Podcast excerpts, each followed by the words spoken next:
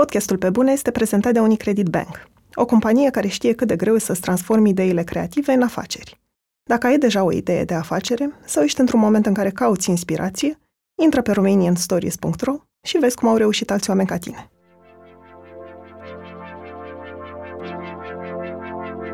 Munca mea în bucătărie nu mi oferă un sens în viață, dar adevărul e că îmi place să gătesc foarte mult și nu știu de ce.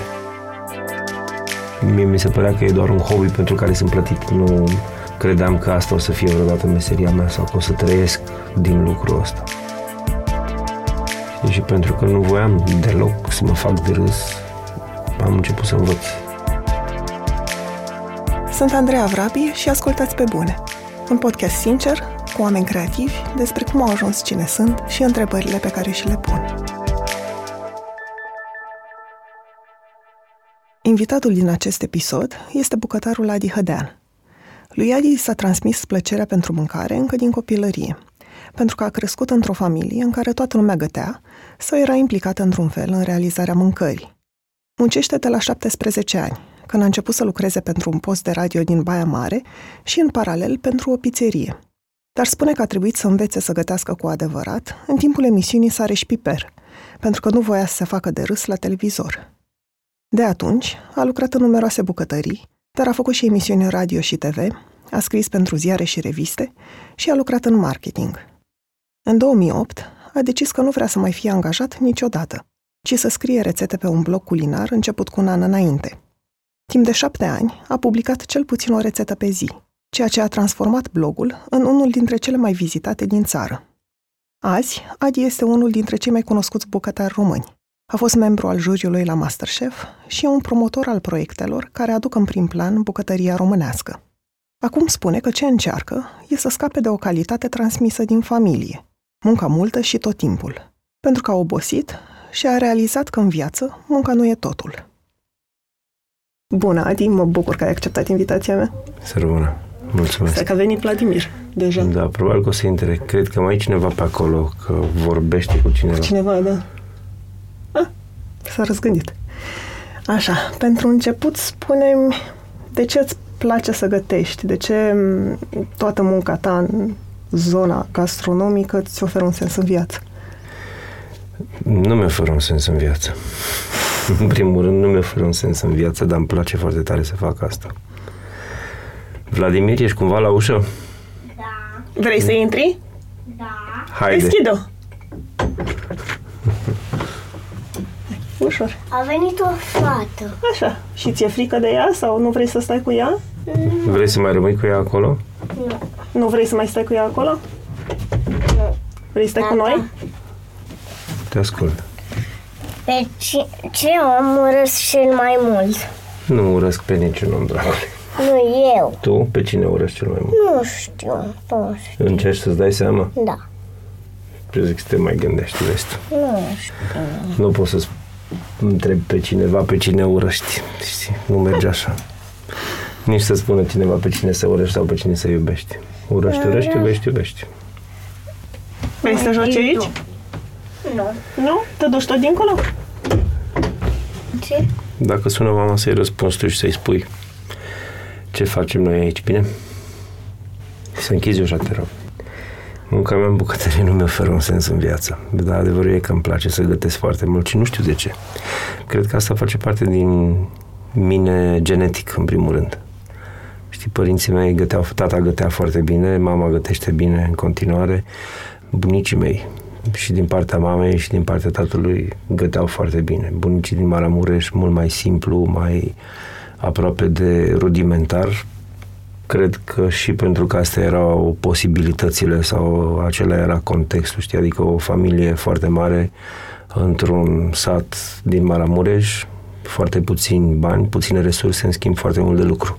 Și nu puteai să stai să petreci mult timp în bucătărie, dar timpul ăla petrecut acolo era valorificat foarte mișto.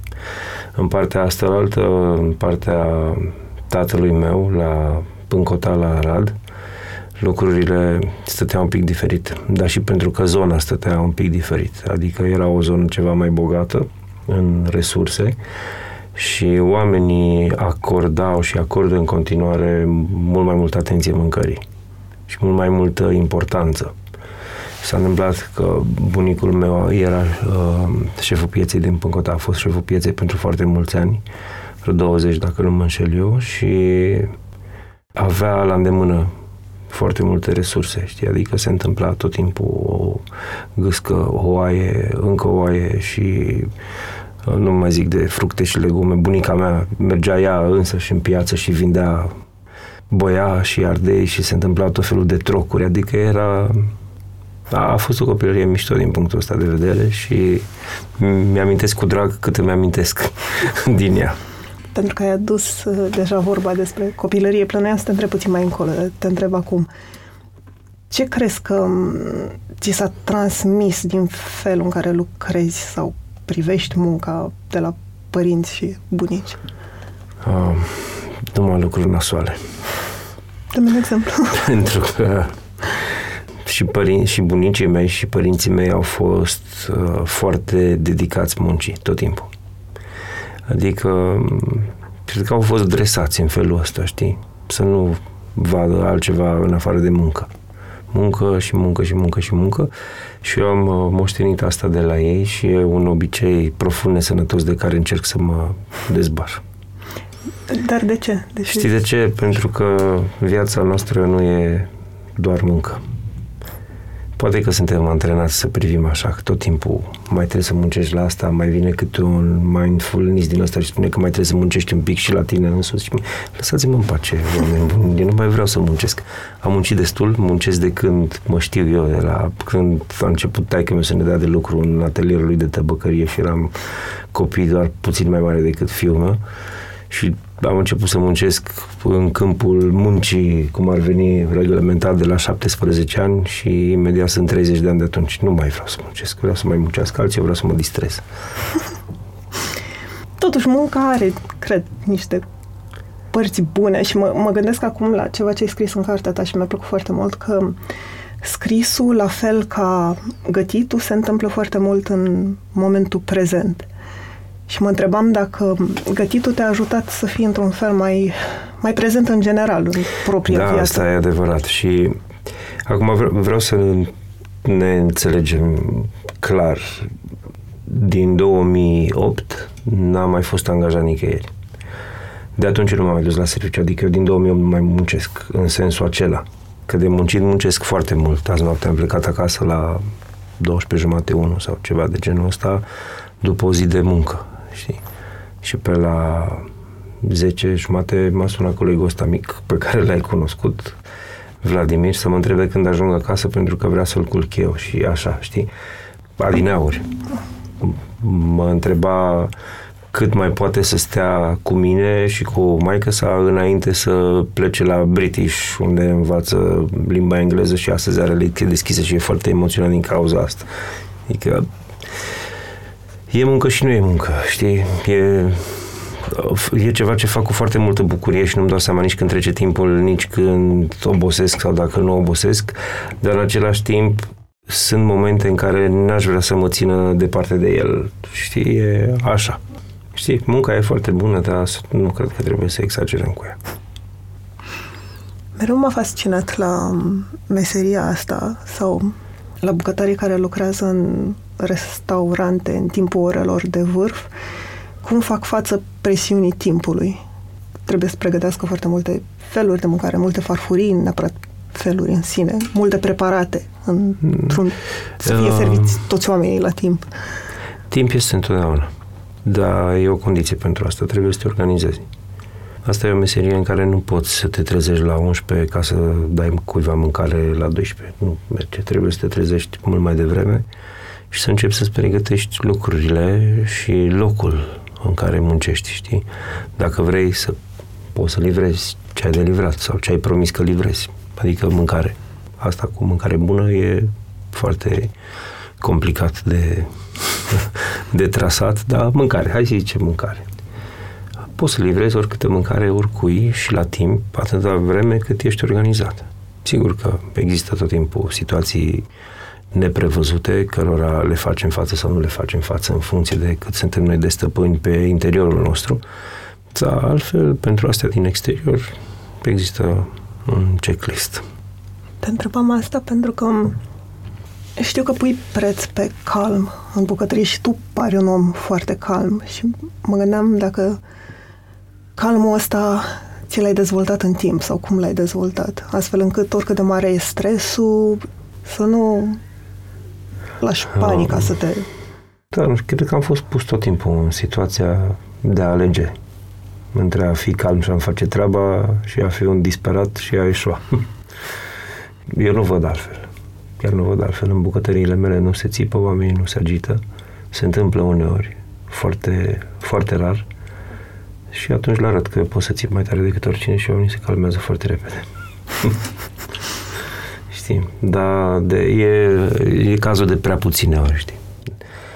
Sunt oameni, într-adevăr, care cedează nervos. Uh, Au de făcut foarte multe lucruri și pentru că nu fac pașii în ordinea în care trebuie să-i facă, încep să-și încalece picioarele și după ce faci asta de două ori, de trei ori, de cinci ori uh, și observi că nu ești o ființă nesimțitoare, observi că sunt oameni care așteaptă ceva de la tine, e destul de ușor să clachezi, știi? Și uh, atunci când cineva clachează, nu cred că poți să-l scoți din starea aia vorbindu-i pe un ton cald și calm. Pentru că nu te aude, nu te înțelege. E nevoie de un mic șoc, știi? Și eu sunt foarte bun la asta. În ce măsură m, meseria asta presupune creativitatea, să încerci rețete noi, ingrediente noi, tehnici noi și te întreb asta pentru că spuneai într-un interviu că internetul și felul în care conectează oamenii te-a făcut să realizezi că de fapt nu prea inventăm nimic, că sunt Nu, puțini nu inventăm bucătari nimic. cei care vin cu ceva Nu inventăm adevărat nou. nimic. Nu, nu inventăm nimic și puțin, sunt puțin bucătari în istoria umanității, de fapt, care au descoperit ceva nemai văzut până la ei. Și acum sunt tot mai puține lucruri de felul ăsta. Pentru că e foarte ușor să vedem mult.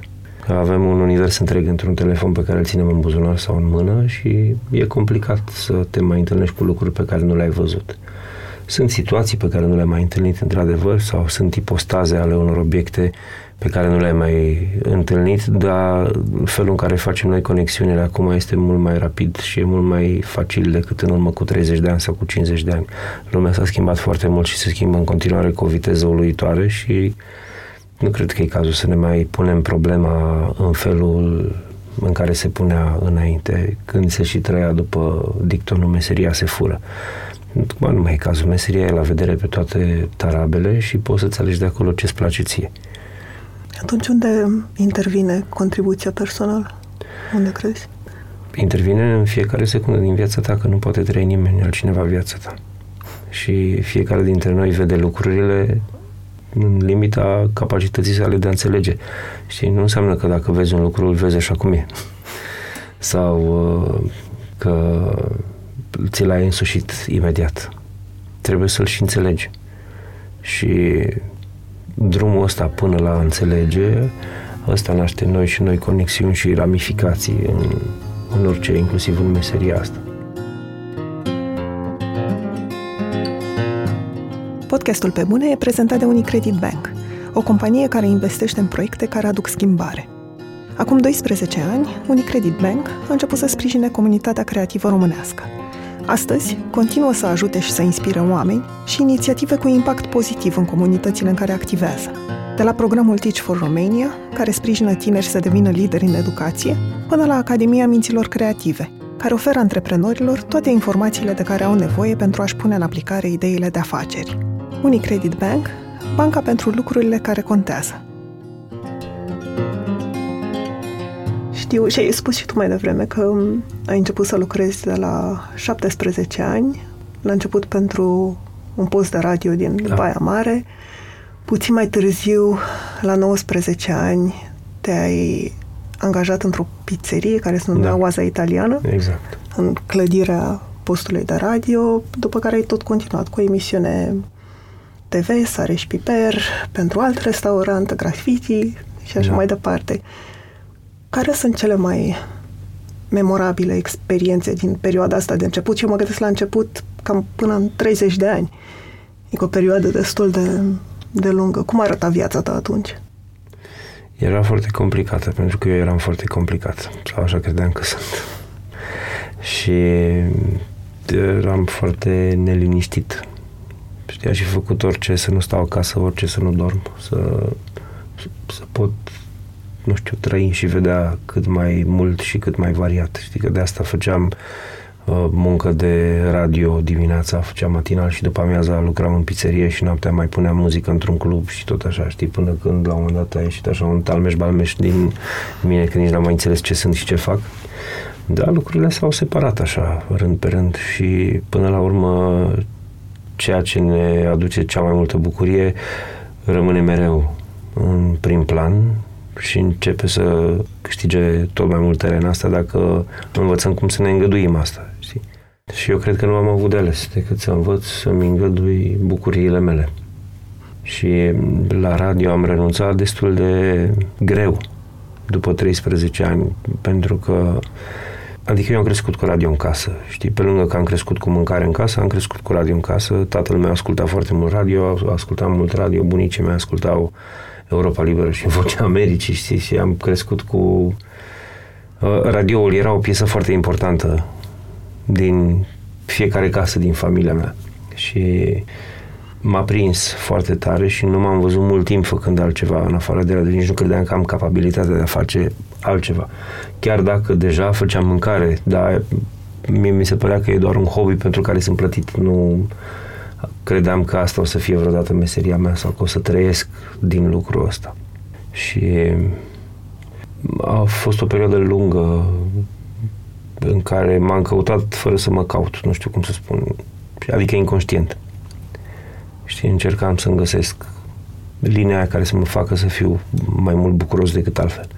Radio mă făcea bucuros foarte tare și m-a făcut bucuros până când n-am mai putut să trăiesc din asta, pentru că dincolo de bucuria pe care o resimți spiritual, trebuie să te bucuri și când mănânci ceva. De exemplu, și de la pateu vegetal eu n-am putut să mă bucur niciodată.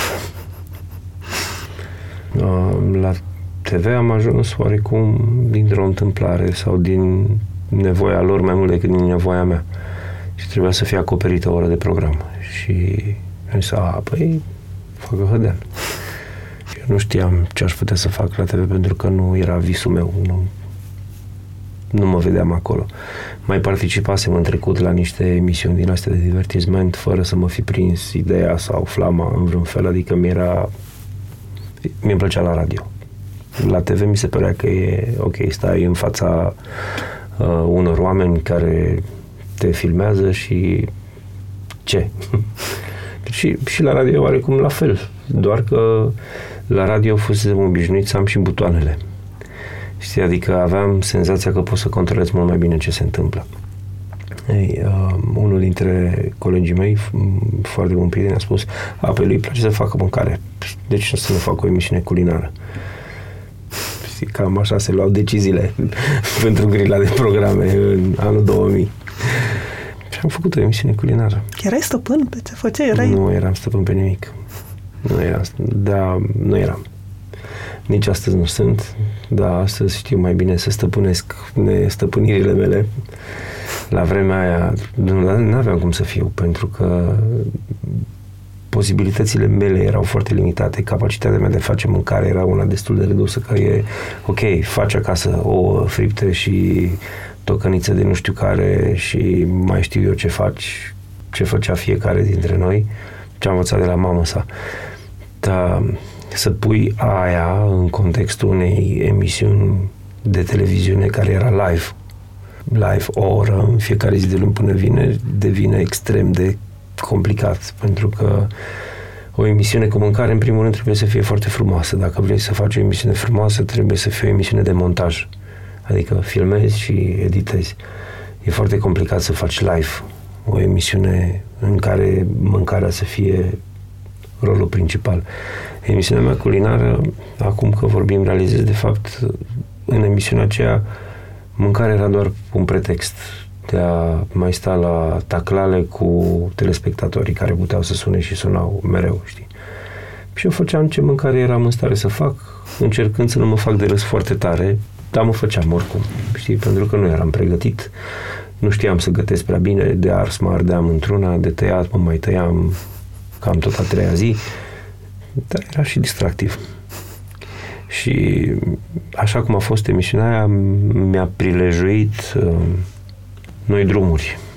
Știi? Și pentru că nu voiam deloc să mă fac de râs, am început să învăț, să văd cum se face asta și nu prea aveam surse bune, adică cea mai bună sursă scrisă era rețetarul din 1964 sau ceva aveam, ăla exista, literatură culinară foarte puțină, foarte slabă, erau niște reviste mizerabile cu niște rețete care nu ieșeau niciodată, pentru că nu ieșeau, că nu era, adică au făcut așa la grămadă și nu, nu era nimic cercetat cu adevărat.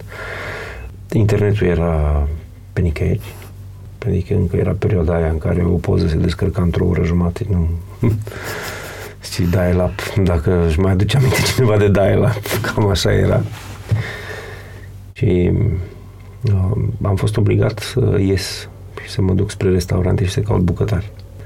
Și am căutat și am găsit, unii dintre ei m-au primit și au și fost dispuși să-mi arate cum se mai face câte una alta. Știu că ai scris și pentru ziare, ai făcut și facultatea de actorie timp de 2 ani? Da, a fost foarte amuzant. A fost foarte amuzant, dar n-am făcut-o din motivul corect. Adică, mă rog, era corect pentru mine în perioada aia, cred că motivul corect pentru care vrei să mergi să faci o școală, oricare ar fi ea, e acela de a te instrui într-un domeniu. Eu nu vreau să mă instruiesc în niciun domeniu. Uh, și cu toate astea am început în Baia Mare o facultate de management și după aceea m-am dus la ora de la o facultate de actorie și după aia am dus la o facultate de marketing la Cluj, fără să termin vreuna dintre ele, pentru că motivul pentru care m-am dus la fiecare dintre aceste facultăți era la Uh, greșit din perspectiva pe care am enunțat-o anterior. Adică eu m-am dus la facultate ca să nu mă duc în armată. și am fost dispus să mă duc la un milion de facultăți doar să nu mă duc în armată pentru că mi se părea stupidă ideea. Și, adică mult mai stupidă decât aia de a te duce la o facultate la care nu vrei să fii. Știi? Uh, dar la actorie a fost amuzant. Mi-a plăcut, era așa fel de grădiniță cu adulți sau aproape adulți ce eram noi atunci. Numai că nu m-am văzut pe scenă. Și încă o vreme după mă mai întâlneam pe stradă cu uh, foști profesori care îmi zicea, păi, dar hai, termină școala, că uite, poți să-ți găsești un loc bun în teatru. Nu cred că am un loc bun în teatru, pentru că nu e locul meu acolo de niciun fel. Mă gândesc acum că pentru că asta am întâlnit în mulți tineri. Mulți tineri își doresc să știe încă din liceu, de când termină liceu, ce vor să facă în viață și aia să fie, nu știu, menirea lor, pasiunea și ascultându-te pe tine, mă gândesc că toate aceste experiențe, inclusiv cea de la facultatea de actorie, cea din management, din corporații, de la ziare, pentru că știi cum să scrii, au contribuit într-un fel la omul care ești. Da, acum. contribuie, dar nu în măsura în care nu uit ce am făcut, știi? Uh, pentru că altfel nu contribuie. Și cred că a vrea să știi prea repede ce vrei să fii, uh, te împiedică să ai multe experiențe mișto sau nasoale, dar sunt foarte bune și ale. Pentru că în lipsa lor nu avem cum să apreciem nimic, de fapt. Cred că reperele noastre în viață ar trebui să fie mai degrabă lucrurile care nu ne-au plăcut decât ale care ne-au plăcut, știi? Noi avem tendința de a le acoperi pe ale care nu ne-au plăcut, le băgăm sub dita mai preșul până când ne ies pe piele sau mai știu eu pe ficat uh, și ne raportăm mereu la lucrurile care ne-au plăcut, dar nu alea ne-au dezvoltat. Alea doar ne-au ajutat să ne bucurăm de pauza dintre două sesiuni de efort. Pentru că altfel toată viața e efort și dezvoltare în sine e efort și multă durere. Nu, nu cred că avem de ales. E așa pentru orice ființă vie de pe planeta asta, nu e doar pentru oameni. Noi avem doar posibilitatea să și conștientizăm asta. Mă întreb dacă poți să-mi dai un exemplu, adică dacă, pentru că mi imaginez că au fost foarte multe momente dificile, dar dacă sunt că și, și tu spuneai mai devreme că depinde cât ni le amintim, dar dacă sunt câteva pe care le, le ții minte și acum și bănuiești că o să le ții minte toată viața, niște momente dificile din care ai învățat nu doar profesional, ci și te-ai dezvoltat tu ca om, pentru că sunt legate cele două. Da, chiar am avut multe.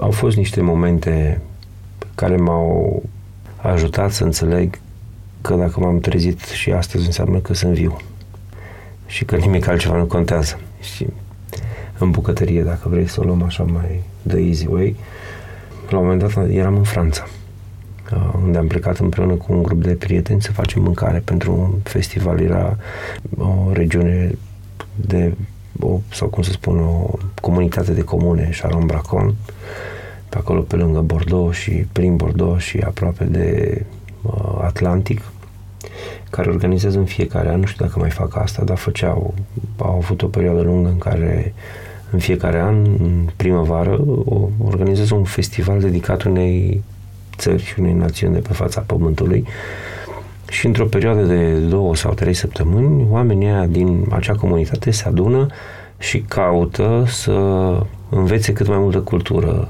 din țara respectivă. Adică e, e o chestie foarte mișto. Și, și te gândești că sunt niște oameni de la țară, foarte simpli, dar care vor să vadă lumea și prin alți ochi și se îmbracă în costume populare pe care și le fac ei. Deci le iau de pe internet și își fac ei și au făcut costume de călușar și au învățat călușarul și știi lucruri de felul ăsta foarte, foarte faine și își doreau și mâncare românească.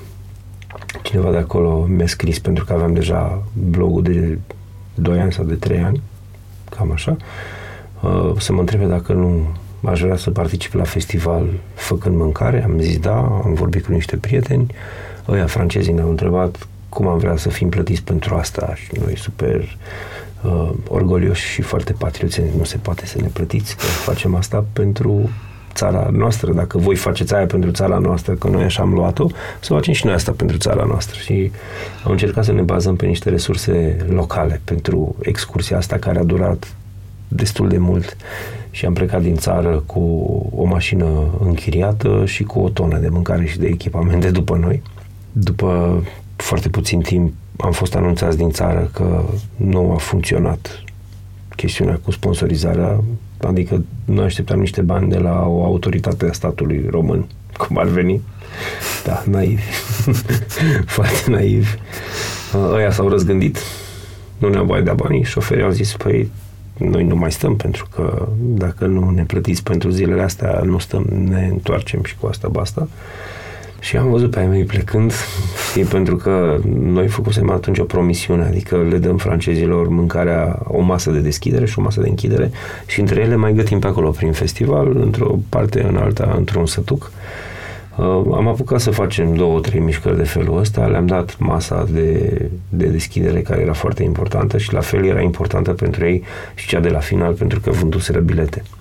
Și am zis, bă, ok, suntem oarecum într-o situație delicată, adică nu mai putem să stăm pentru că nu avem bani, dar nici nu putem să lăsăm pe oamenii ăștia așa pentru că ne facem de baftă total.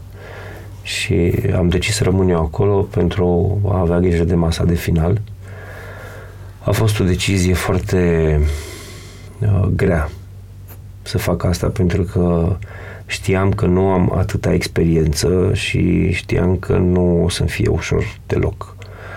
Dar pe de altă parte, alternativa de a ne face de râs pentru mine era inacceptabilă.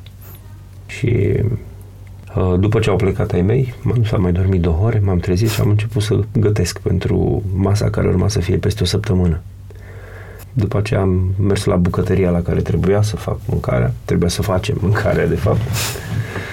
Era o bucătărie din asta de cămin cultural, dar de cămin cultural mai dus la școală, nu cam cum sunt alea cu care am crescut noi. O bucătărie foarte faină, mare, echipată destul de bine, dar fără oameni eu eram singurul om de acolo, nu aveam nici măcar un aparat de radio, nimic, nimic. Și au început să vină furnizori, știi, și ăia au adus iezi întregi și găini și toate alea, știi, care trebuiau dezosate și desansamblate și au fost niște zile din astea de dimineața până noaptea Și ce ai învățat atunci? Ce n-ai mai face sau ce? Nu, care a aș fost mai, lecția? aș mai face. Aș mai face. Lecția a fost că dacă m-am trezit și azi înseamnă că sunt viu. Și dacă sunt viu trebuie să trăiesc viața așa cu, cum e ea, cu ce-mi dă, știi? Pentru că noi nu putem decide întotdeauna ce ni se dă din viața asta, dar putem decide de fiecare dată cum vrem să ne uităm la ce am primit.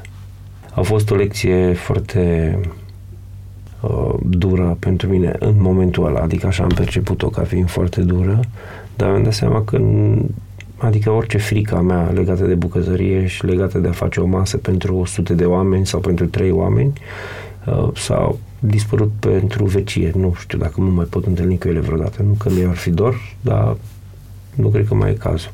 Pentru că am văzut că da, uite, se poate și depindea numai și numai de mine dacă masa aia iese sau nu. În ce moment profesional a apărut blogul? Pentru că știu că n-ai scris de la început rețete pe el.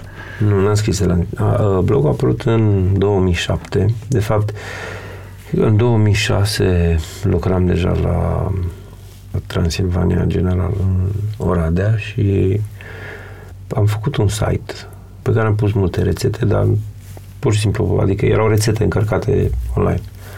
Și nu se întâmpla nimic cu el, adică mi-am dat seama că nu arată nici cum și că nu e bun de nimic, anyway.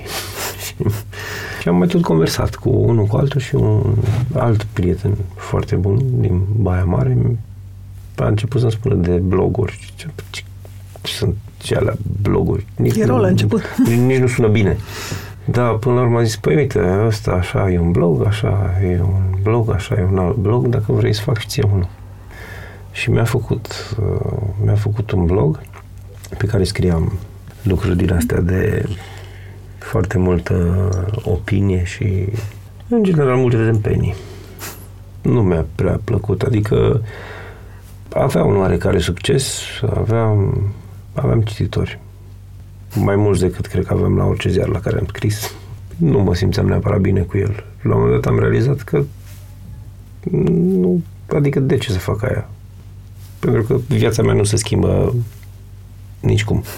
Nici în bine, nici în rău și să am un loc public în care să mă descarc sau să-mi descarc frustrările nu era ceva încântător.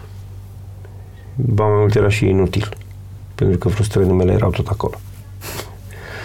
și am început să trăiesc un pic diferit, adică să-mi pun alte întrebări și să-mi dau și răspunsuri. Și la un moment dat am început să postez o rețetă, azi, mâine încă una, până când n-am mai postat nimic altceva.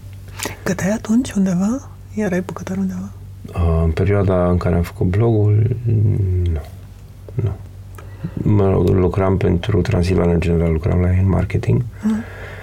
Și găteam așa sporadic, în sensul că și atunci mai făceam emisiuni din astea de televiziune care presupuneau un gătit și mai aveam prieteni în restaurante și mă lăsau prin bucătăriile lor să, să nimic, de fapt, știi, pentru că nu era ceva constant și consistent. Da, a fost așa un in and out din asta cu bucătăria vreme de mai mulți ani până în 2008 când uh, da, lucram la o reprezentanță auto în 2008 când am hotărât să nu mai muncesc de fapt și atunci am realizat că da, toate lucrurile astea sunt foarte mișto aveam un salariu bun și aveam mașină de serviciu și toate, toate visele corporatiste ale tânărului de până în 30 de ani le atinsesem și am văzut că nu-mi plac. Știu că timp de șapte ani ai scris zi de zi pe Da. blog, ai pus rețete. Da, minim o rețetă. De unde venea determinarea asta? Înspre ce sperai că o să ducă Nu speram. blogul? Nu speram la nimic, dar mi se părea că, ok, dacă am zis că fac asta, asta fac. Și nici nu aveam foarte multe altă treabă. mă rog, aveam. Că am avut perioade în care munceam de dimineața până noaptea. Am, am muncit 2 ani, 2 ani și ceva la Music Pub în Cluj. Așa, zi, lumină. Nu că m-ar fi pus cineva, ci îmi doream foarte tare să fiu acolo și să văd cum se face asta, dar în același timp și scriam pentru blog, știi? Adică am, găseam întotdeauna momentul meu în care ieșeam din bucătărie și făceam două, trei poze, mai mizerabile sau mai puțin mizerabile, uh, să pot să-mi ilustrez un articol, pentru că să scriu mi-a venit foarte ușor mereu. Adică eu nu stau să mă gândesc la ce scriu. Scriu și aia e. Ok, determinarea a fost doar în sensul ăsta, că o să postez și astăzi. Ce o să postez nu m-a interesat prea mult. Adică o idee venea de temiliunde și din orice ingredient puteam să fac o mâncare comestibilă și dacă era ceva ce îmi plăcea mie să mănânc, mă simțeam confortabil să o împart și cu alții. Asta a dat roade, dar a face lucrul ăla nu era condiționat de niciun rod. Făceam mai oricum pentru că îmi plăcea. Și pentru că aveam timp și interes să o mai fac. Și pentru că atunci când ai interes să faci ceva, în principiu cam găsești timp. Adică lucrul ăla care e prioritar pentru tine într-un anumit moment elimină alte priorități și găsești timp. Cam așa funcționăm, cred. A fost un moment în care ai vrut să renunți de tot la păi, gătit? Nu, nu, la gătit nu. La a scrie pe blog am renunțat acum patru ani. Nu, nu mai fac asta, o mai fac foarte rar. Cred că în patru ani am pus două postări eu cu mâna mea. Dacă scriu eu personal pe blog e doar pentru că unul dintre clienții mei își dorește să facă asta. Știi? Adică am foarte puțină publicitate, tot timpul am acceptat foarte puțină publicitate și uh, de, de patru ani de când uh, am interni care scriu pentru blog, le-am dat-o lor să aibă și exercițiul ăsta pentru că faptul că ei scriu pentru acest blog uh, e ok, pe de-o parte un serviciu pe care îl fac mie și blogului, dar în același timp trebuie să fie un exercițiu bun pentru ei, pentru că ei nu stau pe veci cu blogul, stau un an cel mult, după care trebuie să se desprindă și să fie fiecare un blogger culinaar care este capabil să trateze un subiect, să trateze mâncarea într-un anumit fel, să poată să scrie într-un anumit fel, să poată crea un conținut video, că e el foto sau uh, film, și să poată să scrie un advertorial și să poată să livreze ceva bun unui client, pentru că noi trebuie să înțelegem că lucrurile astea funcționează așa, pentru că cineva le și plătește. Și în general nu e nimic gratis pe lume, că dacă nu plătești nu înseamnă că nu e gratis, înseamnă doar că a plătit altcineva în locul tău. Am vorbit cu mulți oameni la pe bune, de la artiști și antreprenori până la scriitori și fotografi. Au fost alegeri subiective, dar am vrut să invit în fața microfonului oameni care au ajuns să fie printre cei mai buni din domeniul lor. În valoarea perseverenței și a muncii către un ideal, crede și Best Jobs. Prin tooluri și informații online, Best Jobs își ajută utilizatorii să exploreze o multitudine de oportunități și să descopere jobul care le permite să-și valorifice la maximum skillurile și pasiunile. Pentru că, atunci când te gândești la ce vrei să faci, nu este niciodată vorba despre o simplă alegere, ci de a descoperi unde e locul tău. Intră acum pe Best Jobs și descoperă jobul unde poți fi și tu cea mai bună versiune a ta. Spuneai într-un, cred că tot într-un interviu, că mult timp ai fost ignorant și arogant. Da, cred că am și acum zile. Nu, mă gândeam că sunt puțini oameni care observă asta la ei, care după aia recunosc public și care și încearcă să schimbe. S-a întors Vladimir. Da, Sau... are o conversație cu cineva pe hol. Cred că Andrei. Mă gândeam că sunt puțini oameni cei care observă defectele astea ale lor, care le recunosc public și, și încearcă să schimbe ceva. Dar știi de ce? Pentru că noi am fost învățați să credem că astea și nu sunt niște defecte. Dar nu sunt defecte.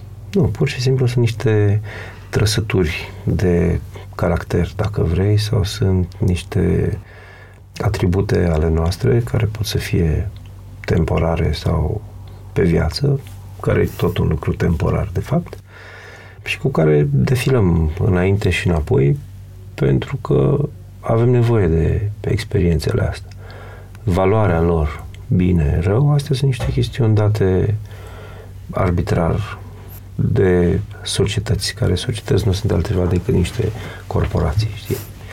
Uh, noi, noi pentru că avem uh,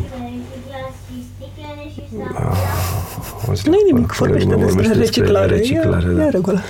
Măcar bine că nu înjură.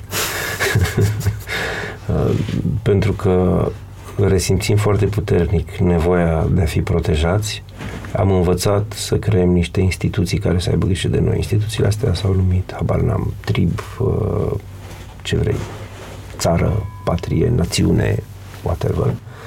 Dar toate lucrurile astea, ca să poată funcționa, au avut nevoie de proceduri și de legi. Că legile nu sunt altceva decât niște proceduri corporatiste aplicate societății și invers, de fapt. Uh, și lucrurile astea care ne protejează pe noi de exterior în general nu vreau cum să ne protejeze pe noi de noi. Și de aici apar multe conflicte și trăim noi cu gândul că, uite, astăzi am fost rău, dă-mi un bici să-mi trag două. Nu, n-ai fost rău, ai fost cum ești. Poți să fii și altfel, dar numai după ce ai înțeles cum ești.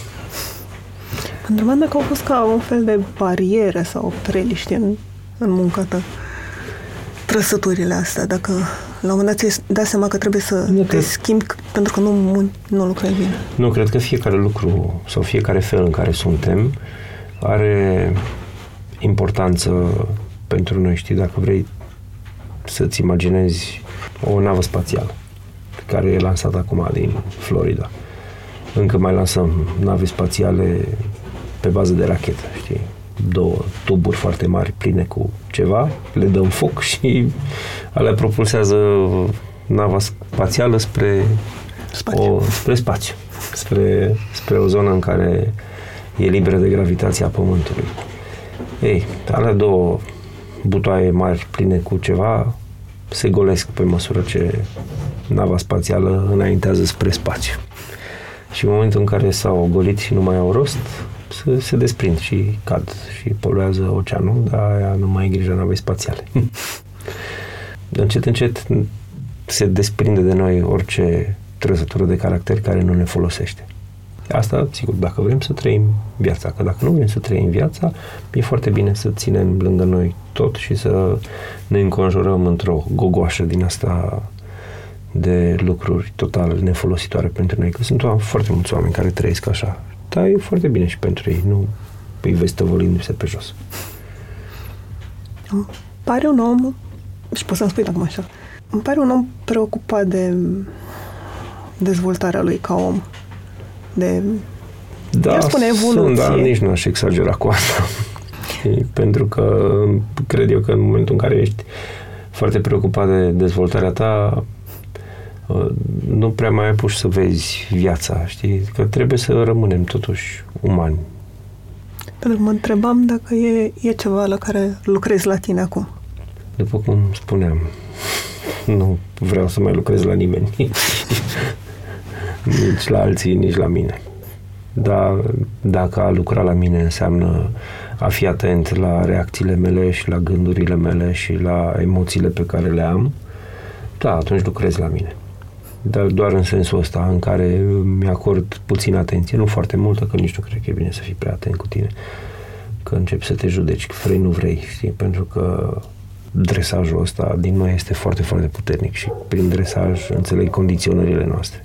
Și una dintre ele e aia, de a pune mereu o valoare fiecare acțiuni.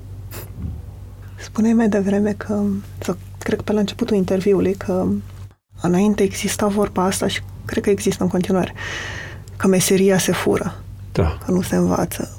Mă întrebam dacă e important pentru tine în vreun fel să îi înveți pe alții meseria, pe cei care vor să înveți. Da, e foarte important din aceeași perspectivă pe care am enunțat-o mai devreme și anume că eu nu mai vreau să muncesc, vreau să muncească alții. uh, e, e foarte important pentru că eu știu că atâta timp cât voi fi sănătos, în principiu, mult timp mi-l voi petrece într-o bucătărie. Poate chiar între a mea. Sau chiar nu are importanță dacă e a mea sau nu e a mea. Pentru că am tendința asta de a poseda fiecare bucătărie în care intru, nu mă întreba cum fac asta sau de ce, pur și simplu se întâmplă. Eu îmi doresc foarte tare să pot să lucrez ergonomic și să am cu cine. Și ca să am cu cine, mai întâi ascult pe oamenii din jurul meu, să văd de pe ce nivel vorbim și după aceea încep să le dau ce am eu, că altceva nu pot să dau. De unii dintre ei se lipește, de alții nu. Dar dacă vorbim acum despre uh, bucătăriile mele, asta am constatat că oamenii care nu rezonează cu mine, mai repede sau mai târziu pleacă fără să le spun eu să plece, pentru că viața e așa, știi? Vestea bună e că nu prea pleacă. Nu sunt atât de mulți care pleacă sau care au plecat. Pentru că deși bucătăriile mele nu sunt niște locuri foarte confortabile, sunt totuși niște locuri foarte ergonomice și locuri în care poți să înveți multe lucruri, dacă vrei. Adică ți se oferă această oportunitate și nu mă refer acum la faptul că eu deschid gura și vorbesc despre lucruri, ci la faptul că poți să ai propria ta experiență. Adică eu nu cred în regurgitarea experiențelor altora, de asta nici nu mă interesează site-uri de review-uri și nu mă duc prin lume uitându-mă pe TripAdvisor, că nu, chiar nu mă interesează. Vreau să am experiențele mele proaspete de fiecare dată și asta încurajez și pe oamenii cu care lucrez să creeze experiențele lor. Eu pot să creez niște contexte care sunt generate de cunoștințele mele acumulate până într-un anumit moment, dar cam atât. Știi? În contextul acela, omul poate să-și desfășoare propria experiență și chiar ar fi indicat să o facă, pentru că mai devreme sau mai târziu o să plece de lângă mine și cred că e foarte mișto ca după ce a plecat de lângă mine să fie capabil măcar să genereze niște contexte mișto pentru el și pentru alți oameni cu care o să lucreze la un moment dat. Acum, cât timp mai... Neapărat cât timp mai ai pentru gătit, că ai spus și că timpul se face. Cam cât din cum arată o zi obișnuită mai e petrecut gătind? Mai ales în comparație cu început. obișnuite. Dăm câteva exemple de cum arată zilele tale, pentru că faci mai multe lucruri, nu ai doar restaurante. Și... Da, depinde. Depinde de zi, pentru că nu e niciuna ca alta. Acum că e filmul în vacanță, încerc să-mi organizez în prima parte a zilei în felul în care pot să fug cu el la piscină două ore sau trei ore știi? și să-mi văd de restul zilei. Nu-mi iese chiar în fiecare zi, pentru că sunt unele zile în care trebuie să fac alte lucruri, dar pe perioada verii e cam așa, încep cu el. Și după aceea mă văd de, de ale mele astea, de ale bucătăriei. Um, restaurantele au nevoie și nu au nevoie de mine în regim permanent acum. Eu încerc să realizez cu adevărat că nu au nevoie de mine în regim permanent și adică ele nu sunt eu. Sunt niște organisme de sine stătătoare. Restaurantul de la Oradea merge foarte bine pentru că acolo e o echipă foarte bună care se ocupă atent de el. Asta de la București e mai nou. O să meargă foarte bine probabil peste un an de acum înainte pentru că e nevoie de perioada asta de rodaj și de ajustări permanente ca să ajungem acolo și are nevoie de ceva mai mult din atenția mea. Ceea ce, sigur, fac, dar asta nu înseamnă că trebuie să intru în bucătărie să gătesc. Nu, nu caut să fac lucrul ăsta pentru că în aceste bucătării trebuie să gătească niște oameni care să se poată afirma pe ei prin contextele create de mine. Uh, să stau în permanență lângă ei în bucătărie și să gătesc, cred că le-ar diminua mult și din creativitate și din capacitatea de a se exprima pe sine și nu cred că trebuie să se întâmple asta. Pentru că eu nu am nevoie acum de un restaurant ca să mă exprim ca bucătar pot să fac asta foarte bine și fac asta foarte bine în alte situații. Și uh, fac restaurantele astea pentru că e un puzzle foarte fain și mișto de construit, dar el nu se poate concretiza decât dacă oamenii care lucrează împreună cu mine la acest puzzle nu se implică cu adevărat și oamenii nu se pot implica cu adevărat dacă sunt timorați de prezența cuiva.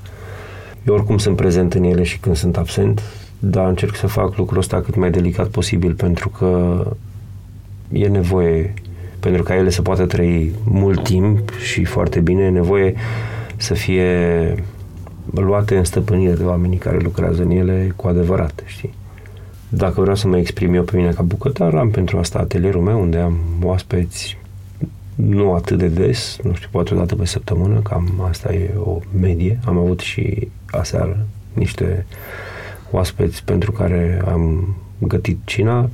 Ăla e un loc uh, în care se vorbește mult se și gătește mult, adică eu gătesc mult pentru a putea vorbi despre ce am gătit, dar în principiu cam asta se petrece acolo, un soi de schimb din ăsta cultural, uh, uns cu mâncare.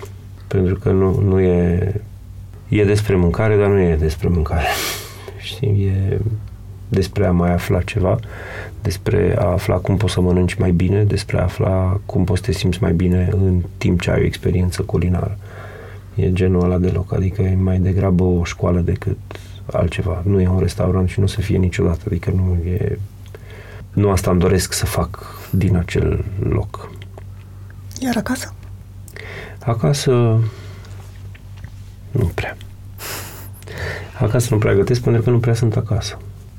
E ok, micul dejun, dacă se pune la gătit, da, se întâmplă, micul dejun. Da, cam atât. Spuneai la un moment dat, cred că tot într-un interviu, că m, speranța nu e ceva ce vrei să ai, că simți că nu, nu ajută în viață. Poți să-mi explici ce ai vrut să spui atunci sau dacă mai simți asta? Um, da, mai simt asta în sensul că adică nu e ceva ce simt, e ceva ce știu. E ceva foarte pragmatic, nu are legătură cu sentimentele, că sentimentele noastre nu sunt niște chestiuni foarte pragmatice, sunt niște, habar n-am, covrici pe care îi vânăm ca niște cățeluși din ăștia care dau din coadă, nu... Dar vorbind strict pragmatic, ce înseamnă să speri? Înseamnă să Te, gând- să te gândești că va Înseamnă fi mai să-ți bine. faci un film în cap? Da, o proiecție. nu? Și să vrei să trăiești viața conform acelei proiecții. Păi cum? E înțelept să facem noi asta? Nu prea e. Pentru că nu avem cum să proiectăm o realitate. Niciun film nu e realitate. Toate filmele sunt filme. Sunt atât de multe um, variabile în viața fiecăruia dintre noi și sunt atât de multe lucruri pe care nu le știm și pe care nu avem cum să le controlăm, încât orice proiecție din asta nu poate fi mai mult decât entertainment și în momentul în care ne confundăm cu entertainmentul, viața noastră s-a terminat. S- Am scris pentru o perioadă pentru uh, PC Games, care era o revistă de jocuri video, știi? Făceam cronică de joc video și mă jucam foarte mult. Uh, Unele dintre jocurile alea erau atât de bine făcute încât afectau structura ta neurologică până în așa fel încât nu mai făceai diferența dintre joc și nejoc. Adică erai acolo în jocul ăla o oră, două, trei, cinci, zece, 15, 20 de ore la rând, fără să-ți dai seama că în jurul tău mai există altceva. Băi, asta e și speranța. Un uh, joc video elaborat atât de bine încât îți afectează structura neurologică până la imposibilitatea de a mai ieși din filmul ăla. Și atunci, care e abordarea? Să fii în prezent și să iei lucrurile pe rând? Cum se întâmplă? Să găsești soluții? Păi nu avem cum să nu le luăm pe rând. Că avem capacitate limitată și de percepție și de acțiune. Și avem doar două mâini. Câte toiege poți să ții cu două?